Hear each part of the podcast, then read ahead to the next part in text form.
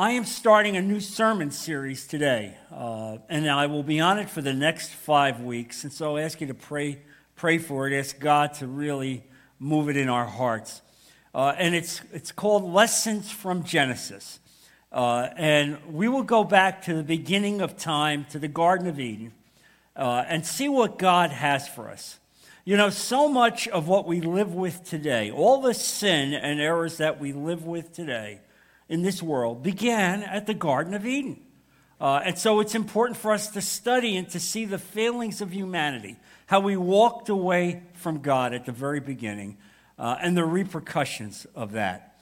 Uh, you know, this is our world view, okay? This is our world view. God is in charge. Man has fallen. Only through Christ Jesus will we be saved. Uh, and so that's the message for a lost world. And so the third chapter in Genesis, right at the beginning of the Bible, is one of the most important uh, chapters in the entire Bible in all of the Word of God because it becomes the very seed plot of the Bible. You see? So much of the cardinal doctrines of our faith are predicated on that very beginning. Uh, and here we learn about the subtle devices of Satan, how he works, uh, and we find the divine explanation for the fall of man. We see why death has entered into this world. Uh, and so we also discover the spiritual effects of sin, where man falls away from God. Uh, and we also find the attitude of God toward the guilty sinner. Uh, we also find the universal tendency of humanity to cover its own moral shame. And in the end, and in the end, we learn that man cannot approach God except through a mediator. And so, as we study the events of the Garden of Eden, uh, the divine record of the fall of man uh, is an uh, unequivocal refutation of the Darwinian hypothesis of evolution. Did you get that? because I hope you did. There's a quiz at the end of church. All right? And so instead of teaching, as Darwin, Darwin did, that man started out at the bottom in the muck and mire and slowly raised himself up to where we are today, instead, the Bible shows us unequivocally that man started at the top, that he never had it as good. He was in a veritable heaven. Everything that he needed was there, and there was no death. And he fell. You understand? And that's where we are today. And so we learn that man has been tested from the very beginning, from the very best, and he was found wanting. Uh, the, the first humans were placed in the most incredible uh, imaginable conditions. Uh, and when we see it, there will never be a better environment for man than there was there. Effectively, God brought heaven uh, down to earth and gave man everything that he would need. Now, God placed a single restriction on man in the Garden of Eden. You know, man is a responsible being, uh, he's responsible to serve and obey and worship his maker. Man is not an independent creature. Now, this is a surprise for most of the world uh, because they think they, they're their, their own creatures and they have independence, but we do not. We are bound to worship our maker, and we owe a debt to our, our creator. And this is the great lesson that God brings to our heart when we study uh, Genesis chapter 3. Uh, and you look at Genesis chapter 2, verse 17, and you see there in that verse, but there, but of the tree of the knowledge of good and evil, thou shalt not eat of it. That was it. How about that? That was it. It's all yours. It's all yours to enjoy. You will walk with me, said God. You will never experiencing death. Just don't eat of this tree. It reminds me of when you go out to a restaurant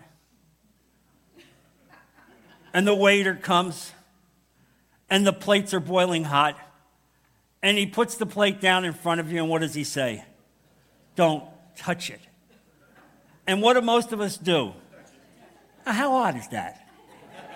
Is it really as hot as he said it is? You understand the human condition, the way our minds are? How hot is it? Right there in the Garden of Eden, you see the veritable failure of man. Uh, th- there was no other reason why the fruit of that tree should not have been eaten but for the edict of God.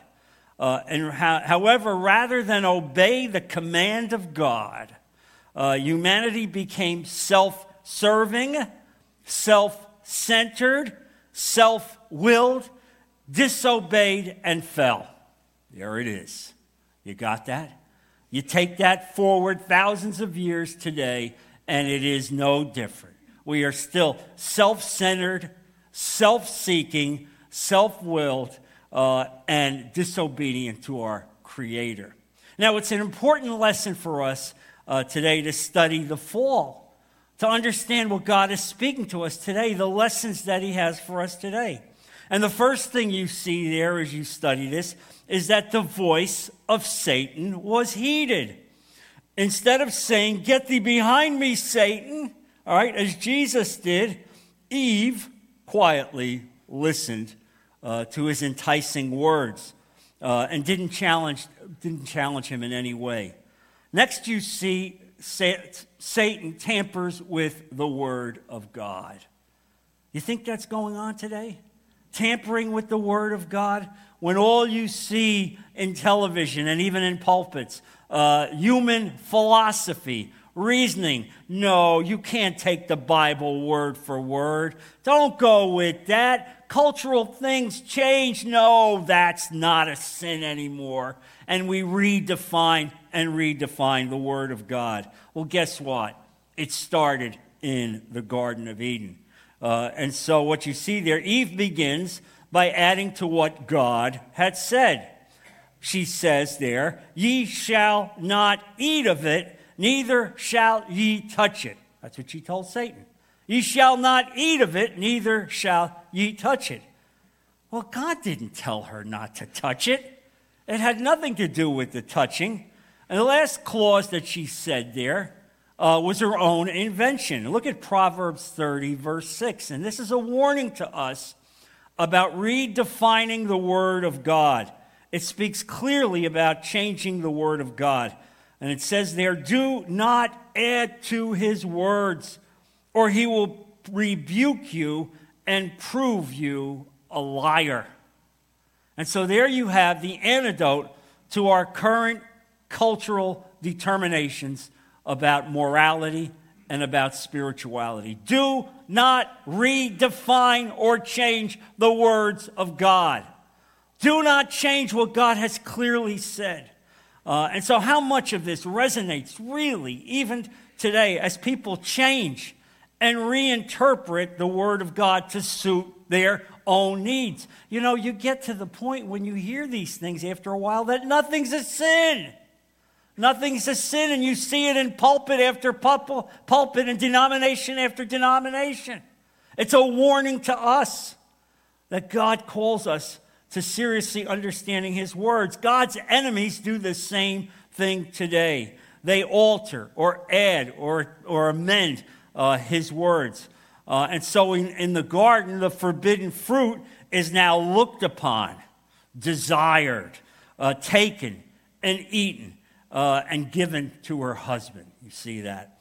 Uh, and the divine record of the fall of man is the only possible explanation for the human condition that surrounds this world today. It alone accounts for the presence of evil in a world made by a beneficent uh, and perfect creator. If you want to understand why we are surrounded by the evil that we have, just go back to the beginning of the Bible.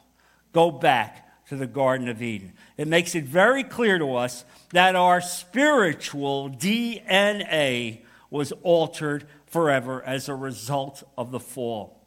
Look at Romans 5, verse 12. Therefore, just as sin entered the world through one man, and death through sin, and in this way death came to all people because all sinned.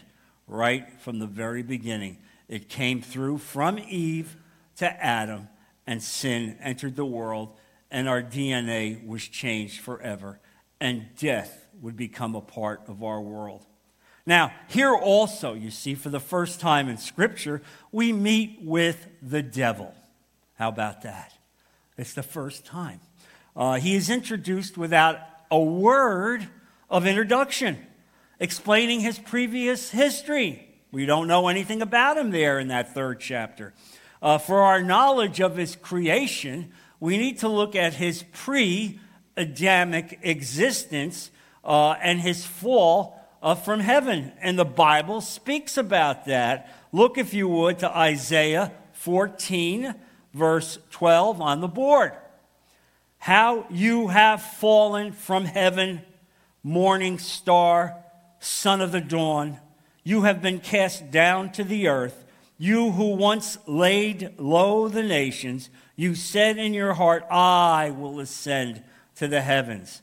I will raise myself up I will raise my throne above the stars of God. I will sit enthroned on the Mount of Assembly, on the utmost heights of Mount Zaphon. I will ascend above the tops of the clouds. I will make myself like the Most High, but you are brought down to the realm of the dead, to the depths of the pit. Understand something. There was no greater creative being created being than Satan himself. He was in charge of praise and worship in heaven. The Bible tells us that he was an incredible musician amongst many other talents that he had. Uh, and he was he had everything going from him except he was not God. And clearly he was jealous of Jesus Christ. All right? And he aspired to raise himself to be like God. I will, I can. It's the very nature of humanity and narcissism, don't you? Me, me, I, I. You see where it comes from. But then he was thrown out of heaven. He was thrown out of heaven in an angelic vault, and one third of the angelic force was thrown out with him. And where were they thrown? To this planet. To this planet. And this became his world. And it's still his world. He has authority in this world, and that's why we need to study these lessons that God has given us. And so here's the thing the chief aim, the chief aim of Satan uh, is to get between your soul and God. He wants to estrange you from the Creator. Here's the deal you're saved. He can't take you out of the hand of God, but He can take you out of ministry. He can take you from being a soldier of God. He can take you from advancing the kingdom of God. He can take you from a center position and move you to the sidelines. And that pleases him very much. Uh, and you have to understand that that's his work. His work, you see, consists of substituting uh, his own lies in the place of divine truth. That's what he does. Genesis 3 gives us a sample of how he does this. Uh, and, and these things are written for our edification. You know, we do these, we study this, we preach these messages, not merely to give you uh, intellectual titillation.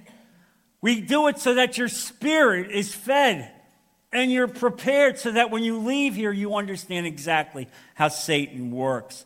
What, is, what does he do, first of all? He, div, he begins by throwing doubt on the Word of God. He questions its veracity. He suggests that God did not mean really what the words seem to say he means. Look at Genesis 3, verses 4 to 5, as you see him working in perfection. Here he speaks to Eve You will not certainly die. The serpent said to the woman, For God knows that when you eat from it, your eyes will be opened, and you will be like God, knowing good and evil. He substitutes his own words for God's words. And the sad truth is that today, uh, in this world, while men refuse to believe the clear and unmitigated word of God Instead, they are sufficiently open to believe the words of Satan as lies. They believe it, even though God's words are clear. Finally, he, he dares to cast uh, a comment on the very goodness of God. Satan suggests here that God was withholding something from man that would be advantageous, and he presents it as his bait. Can you imagine the God who created you, who loved you, who put you in the Garden of Eden forever, would hold anything back from you? And it's the same today. God wouldn't give you anything that wouldn't absolutely be to your benefit. And so we see here from the very beginning the working of Satan.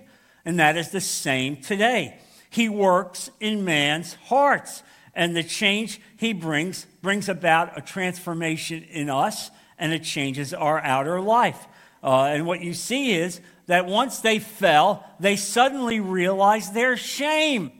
After they fell, they realized their shame. Look at Genesis chapter 3, verse 7.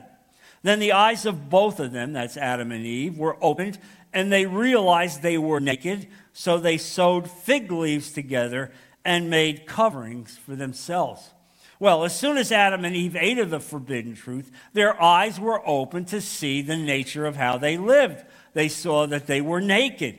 Uh, now, this moral instinct uh, that is evident in man uh, is now common to human nature. It's a conscience.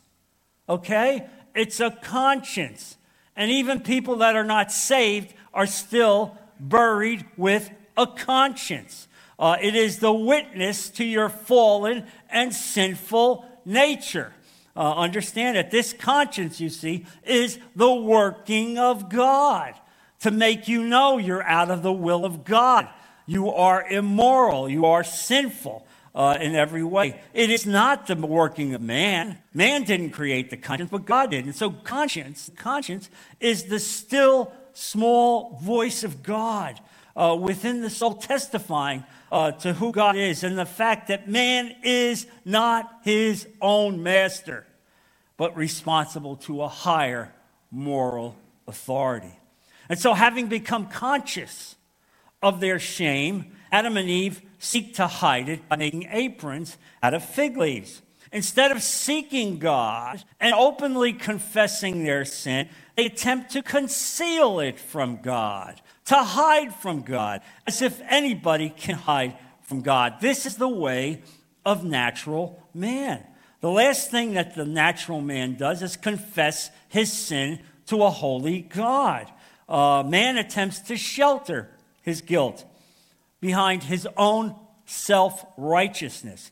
And he believes that his good works will more than counter his evil ones. Isn't that what you hear? Good works. And so, what do we see? Church going exercises, philanthropy, and altruism are the very fig leaves of today, which many are using to cover their own spiritual shame. Let me put it to you this, this way I don't care how often you go to church.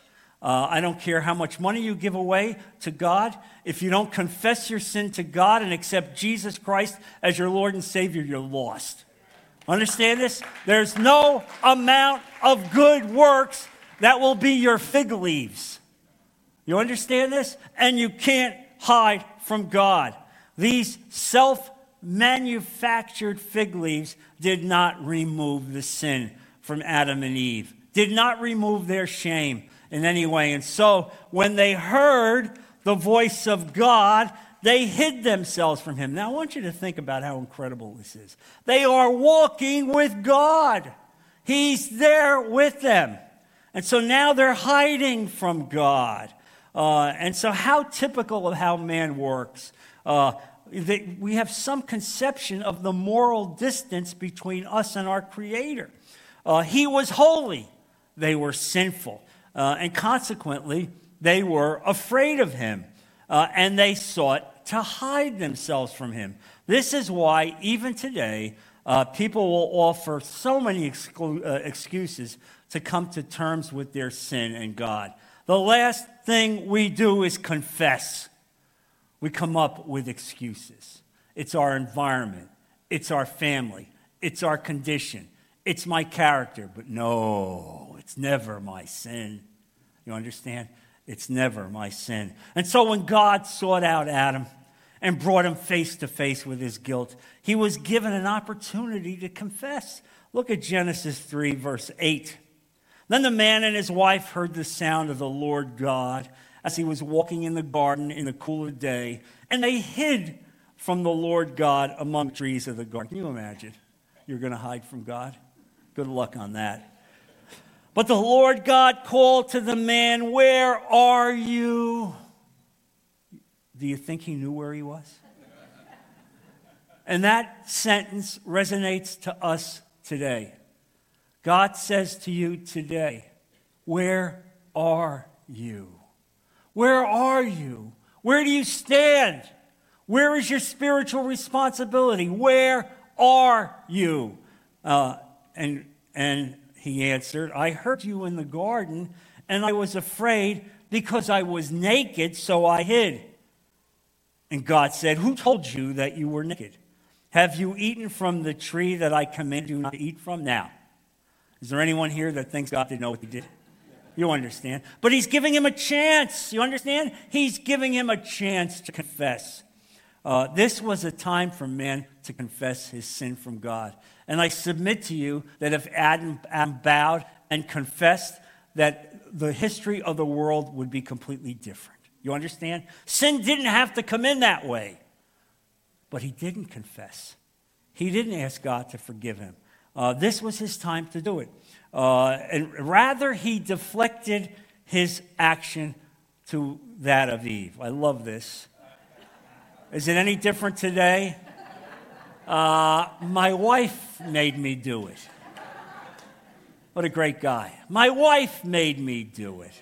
Uh, and so God's question to Adam, really, his question to Adam still resonates to us today. And he asked this question Where are you? Where do you stand? Are you with me? Have you bowed to me? Have you loved me? Do you love my son? Uh, it was not Adam who sought God understand? But God who sought Adam right there in the garden. And Paul identified this trait in Romans chapter 3, verse 11, where it says, There is none that seeketh after God. Oh, wow. What, what, a, what a poor sense of humanity we are. It was Christ who sought out the apostles while they, while they were engaged in fishing. It was Christ who came to seek and save the lost. Uh, it is the shepherd who seeks the sheep, and not the sheep that seek the shepherd. And that's the chance that God gives us to come to faith and salvation. And so in the garden, we also see the veritable mercy of God combined with his judgment. All right? Because he just doesn't dump judgment down on them, but he gives them a chance to understand that there will be mercy in their future. And so before God acted in judgment, before they were barred from the Garden of Eden, uh, he acted in mercy and made this prophetic statement. Uh, outlined in Genesis 3, verse 15. Possibly one of the most important verses uh, in the Bible, certainly in prophecy. And God says there, and I will put enmity between you and the woman. He's talking now to say, and between your offspring and hers. He will crush your head, and you will strike his heel. What an amazing statement that is. In this prophetic statement from God, he announces that one will come to this world who will give mankind hope and who will ultimately defeat Satan. Interestingly, by woman, the curse had come through, but by woman, ultimately, the world would be saved as Jesus Christ would come through her seed she would be the one through Jesus Christ who would actually remove the curse. And so here we have the beginning and the foundation of all prophecy, right there at the beginning of the Bible. Three things should be noted carefully here as you study this and reflect on it. First, there would be enmity between Satan and the woman. And here the woman represents Israel. And you know that from Revelation, it was clear uh, that when the woman is spoken of there, it's Israel. Uh, and so this is the woman of Revelation chapter 12. The children of Israel were, were the appointed channel by which the Messiah was to come. And as a result, what you would see there, he would be the object of Satan's continued enmity and assault. Satan wants to destroy Israel because God called Israel to be the evangelical messengers of his word. Right from the beginning. Right from the beginning. And in fact, even to today. Second, two seeds are referred here in the scripture. Two seeds. Thy seed, meaning Satan's, and her seed, meaning Eve. One seed is Satan's seed, while the other is the woman's seed, Jesus Christ. Satan's seed is the Antichrist. Make no mistake about it, okay? Make no mistake about it. In these two persons, all of prophecy converge right to the end of time. The Antichrist will be the man of sin and the son of perdition, literally, the seed of the serpent, the seed of Satan. And our Lord is the Son of Man and the Son of God, all wrapped in one person. And so here you see it identified right here at the very beginning. Here we have the very first announcement prophetically concerning the supernatural birth of our Savior. Uh, it was prophetically foretold uh, that he would enter the world in a unique manner, meaning he would come as a seed of the woman not the seed of the man, which is mentioned everywhere else in the Bible, but here the seed of the woman, her seed, not the man's seed. The, this would be uh, an incredible creation by God Himself through the Holy Spirit who, would impregnate the woman. And this, you know, was literally foretold at the manger. Uh, incredibly. And now you also see the third aspect of this marvelous prophecy discussing a double bruising. The woman's seed shall bruise the serpent's head, and the serpent would bruise his heel. Now, this prophecy has already been fulfilled.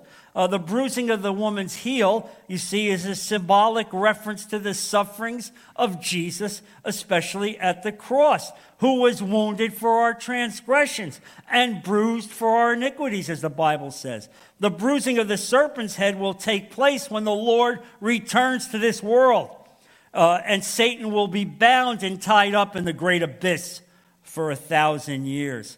Uh, look at Revelation 20, verse 2. He seized the dragon, the ancient serpent, who is the devil or Satan, and bound him for a thousand years. He threw him uh, into the abyss and locked and sealed it over him to keep him from deceiving the nations anymore until the thousand years were ended. After that, he must be set free for a short time. But he will be destroyed at the end. Now, this is the very climax of this scenario. God drives man uh, and places him out of the garden and puts cherubim to keep man from being able to come back, flaming swords to keep him from coming back. Uh, and look at Genesis 3, verse 24. After he drove the man out, he placed on the east side of the Garden of Eden cherubim and a flaming sword flashing back and forth to guard the way to the tree of life. Look, God acted in mercy. He didn't destroy man, but instead brought him out of the Garden of Eden and gave him a second chance. Uh, and what you see here, providing a covering for his shame uh, as he covered him with, with animal skins. The moral significance of this passage, you see, is profound. It is impossible for us to remain in a holy place. We cannot. We are not holy. Uh, and, and, we cannot continue to have fellowship with God if we are in sin. Uh, it's clear. God is holy, and that which He is cannot stand to be next to us. Uh, there is a separation. Only when we attach ourselves to the body of Christ can we then be with God. Make no mistake about it, ladies and gentlemen. Make no mistake. The barring of the way to the tree of life illustrates an important spiritual truth for us. Uh, the tree seems to have been a symbol of the divine will uh, and represents the moral distance that man has from God. The sinner has no such access to God without a mediator. Without Jesus Christ, you cannot be connected to God. And now, because the shepherd was struck, was struck in the paradise of God now, we shall eat of that fruit and be a part of that tree and be a part of the kingdom of God because of what Jesus did on the cross. And so you see the ultimate condescension of God reaching down to earth and giving us a blessing that we never thought we would ever see, never get uh, in, in this powerful way. No sermon on Genesis chapter 3 would be complete without meditating upon it with the Lord Jesus in our hearts. Uh, and several passages in the Word link Adam and Christ together and contrast them. Yes, Adam was the first man, but he failed miserably. Uh, and there's a second, a critical difference. Christ comes and rescues us from the fall brought by Adam. Christ reverses the effects of the fall and brings Christians to a perfect way of life. Look, Christ vindicated the truth of God. Uh, when temp- sent, uh, Satan tempted uh, to doubt God's goodness, to question his truth, and repudiate his majesty, Christ answered each time, It is written. You understand that? It is written. And so understand this that you need to go back to the Word of God, to rely on the Word of God, to cite the Word of God, to cite it in its purity. When selecting the 12 apostles, uh, he purposely chose Judas uh, in order that the scriptures might be fulfilled, that he would be betrayed. When censuring his critics, uh, he declared that by their traditions, and that was the Pharisee, they ignored the veritable word of God. After he had risen from the dead and was journeying with the two disciples to Emmaus, he expounded unto them in all the scriptures concerning him. At every point and every detail of his life, he honored and magnified God's word. Look, folks, uh, let's understand the practical of this message uh, as you understand that Adam and Eve betrayed their creator. Uh, they ignored his loving protection. Uh, they chose their own way of thinking uh, and became an enemy of God. They had no faith uh, in the goodness of God and instead relied on the lies of Satan. Everything we know about sin to this day can be traced back to the Garden of Eden.